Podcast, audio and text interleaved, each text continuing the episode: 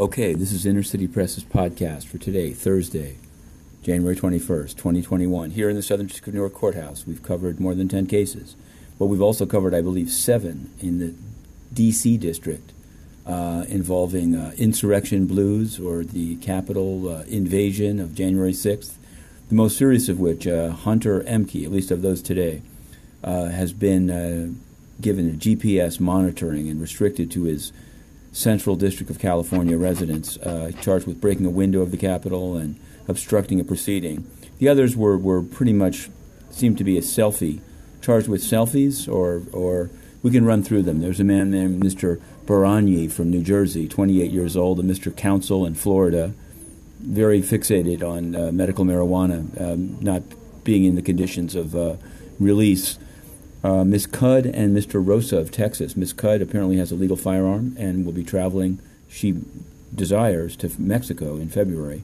Mr. Rosa uh, turned down consular uh, notification, not a citizen of the United States. Mr. Hemingway, he's a trucker from uh, Virginia moving to Ohio. He'll be free to travel the country. And Mr. Bauer is from Kentucky. But Mr. Ehmke is the one that was given GPS.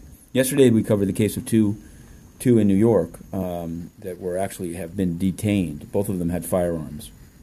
This is the song, Insurrection Blues. Down to the Capitol, and somebody let in. Then he was in court by Zoom, flashing before his eyes in the waiting room. Call the case of Mark Jefferson.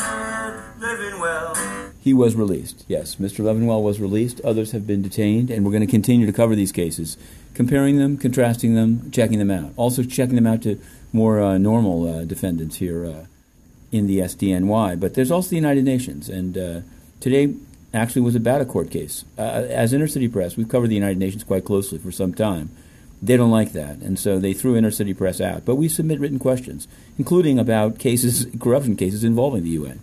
Uh, the EDNY has uh, filed a complaint against an Iranian professor, uh, Mr.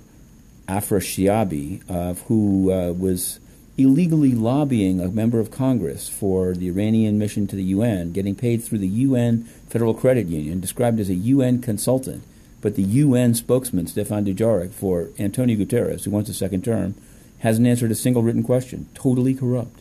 Totally corrupt. And so these are two of the beats that we cover. There's also the uh, some other beats that we cover, but this is the three minute drill. Inner City Press, Matthew Russell Lee, and it, yes, will be continued.